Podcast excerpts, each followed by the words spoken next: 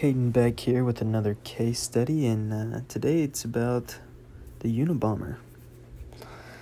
So, uh, he was a mathematics professor, and he thought that the new technology was bad for society and that it was gonna, like, basically destroy the world.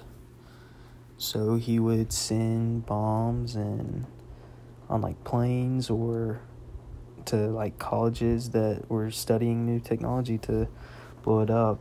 He also he ended up killing three people and injuring like 23 or 24.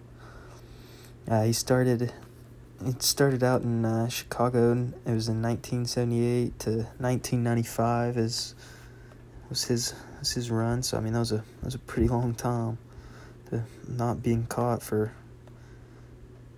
being a Unabomber, but uh, the FBI actually put out a, a, uh, million dollar award to anyone that could like that had information on him or knew who he was. And uh, Ted's brother actually followed and like I guess kind of investigated and then figured out that he was a Unabomber. So he ended up telling the the police and he ended up getting charged for murder and all sorts of stuff. So, I mean, it's kind of a crazy, crazy story. It's very interesting.